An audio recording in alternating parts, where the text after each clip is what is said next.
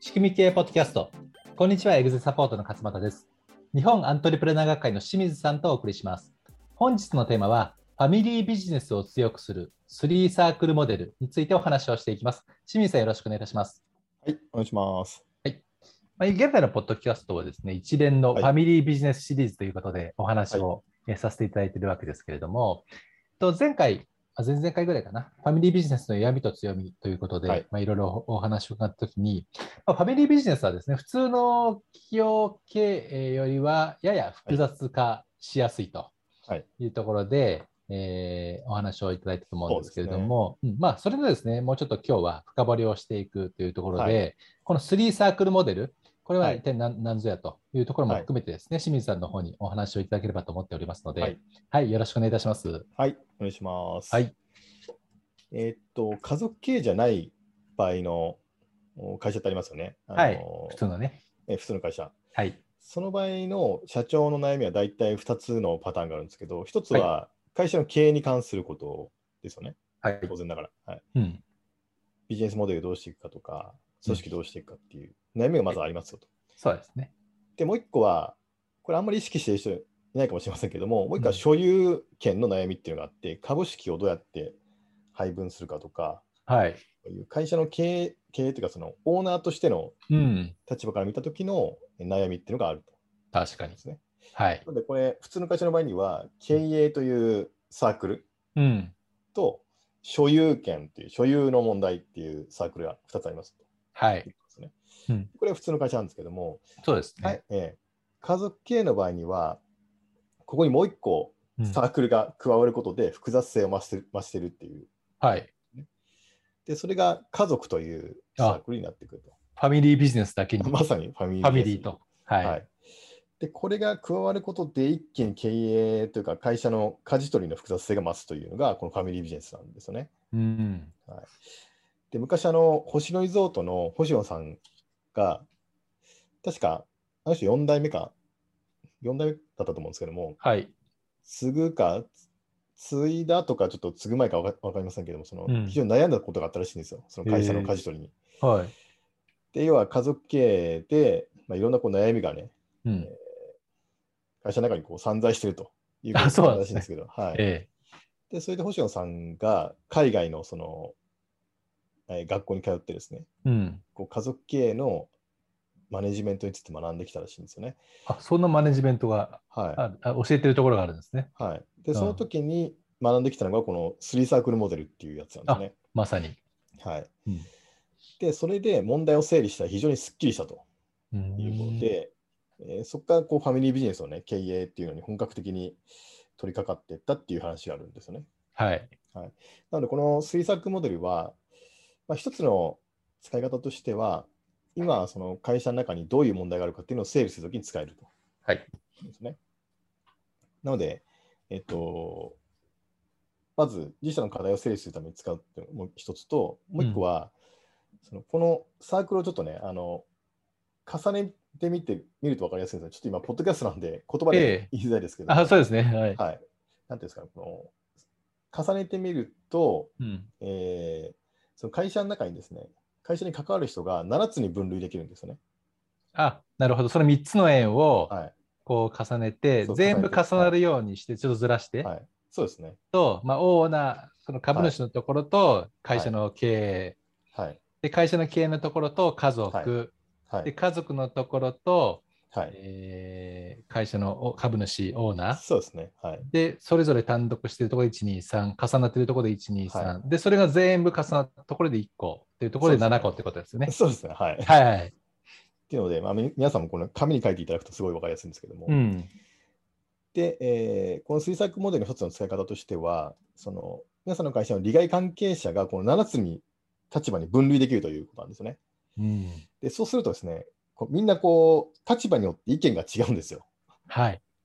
家族のところにしか入ってない人はこういう意見を言うし、うん。えー株えー所有権を持ってるけど会社には参画しない人はこういうことを言うしみたいな感じでなるほみど、んね。なこう四方八方から意見を言うので、は非い。常にそれがあの社長が悩む原因なんですけど、おこれーでわかりやすいですね、これ。はい、これで分類すると、あこの人はこういう立場だからこういうことを言ってんだなっていうのが分かりやすくなるうということんで。すよね。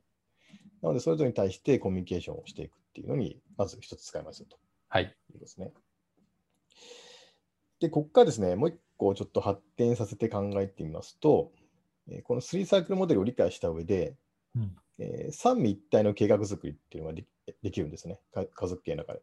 おうはい、で、この家族系の方は、ぜひこの三位一体の計画作りっていうのをやっていただくといいかなと思ってるんですけども、はいでこの三位一体の計画は何かというとですね、いやそれぞれのサークルごとに計画を立てるということですね。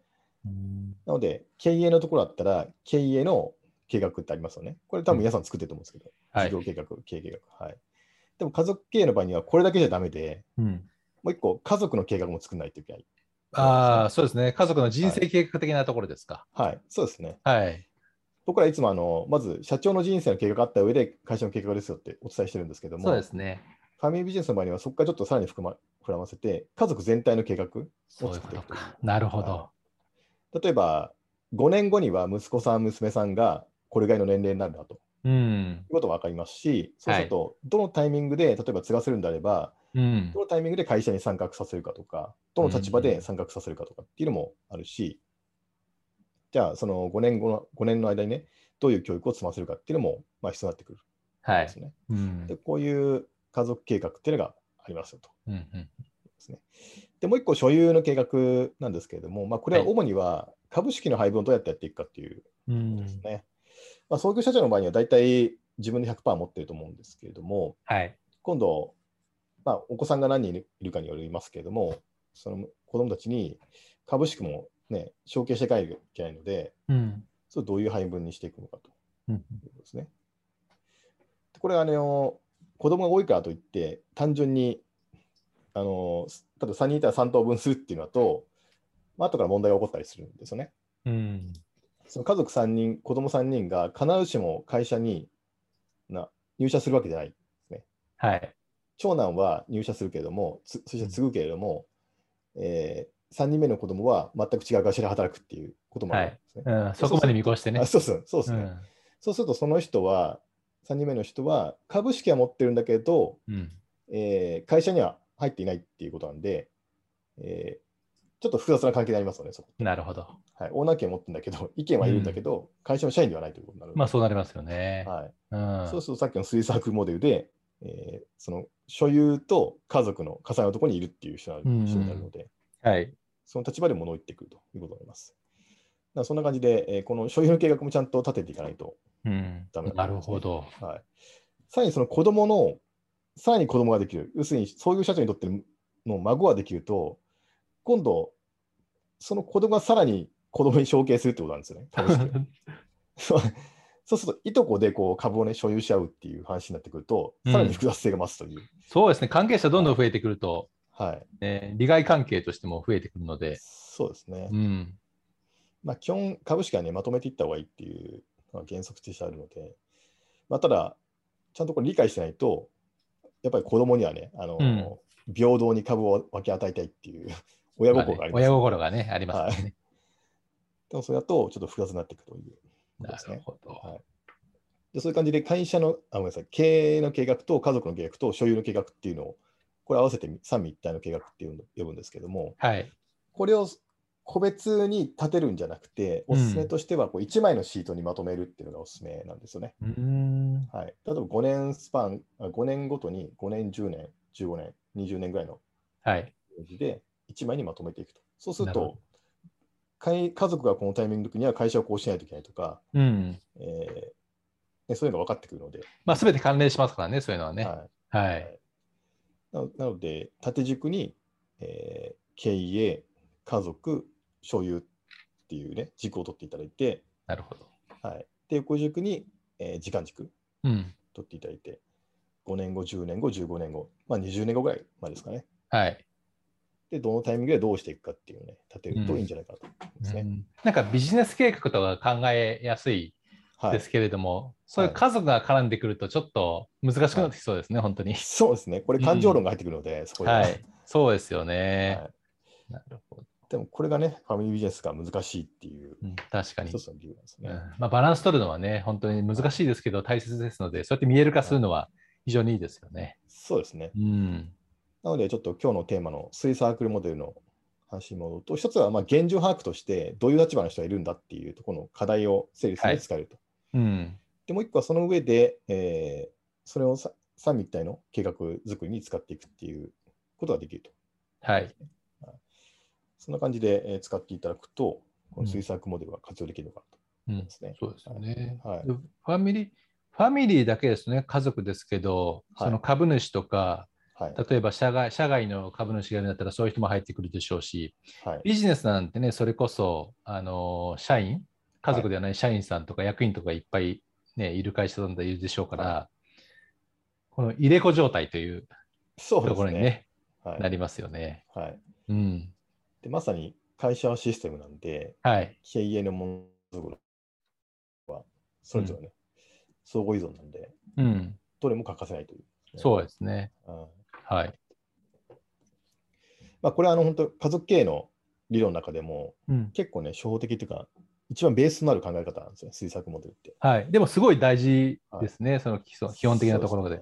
そうですね。うそうですねんはいまあ、ちょっとこれからも家族経営のテーマやっていきますけれども、まずはこれを理解しておくといいんじゃないかなと。うんまあ、基本モデルとして。でもしね、本当にあの今、このポッドキャスト聞いてくださってる方が、はい。まあ、ファミリービジネス、家族経営という、はいねところで、まあ、今後、長い目で見て社内、あの息子さんとか娘さんとか、自分たちの家族に承継をしていかなきゃならないはいってこととしたら、今言ったね、その3サークルモデルのあの3みたいの形で、はいまあ、Excel とかうんでね、あの縦で家族、えー株主、オーナー、はいはいで経営とビジネスと、うでん横軸に、まあ、5年後10年後20年後とかっていうふうに並べて、うんね年年齢化を並べてそうですでね。どうするかっていうことを一度考えていただくといいと思います、はい相当難しいとは思いますけれども、はい。うん、やっぱねあのあわ全然計画がないってことが分かったっていうことだけでも、あのすごいいい見える化になると思いますのでそうですね。うんはいぜひですね取り組んでみていただければと思います。はい。それでは仕組み系ポッドキャスト、ファミリービジネスを強くする3サークルモデルをお送りしました。また来週お会いしましょう。ありがとうございました。ありがとうございました。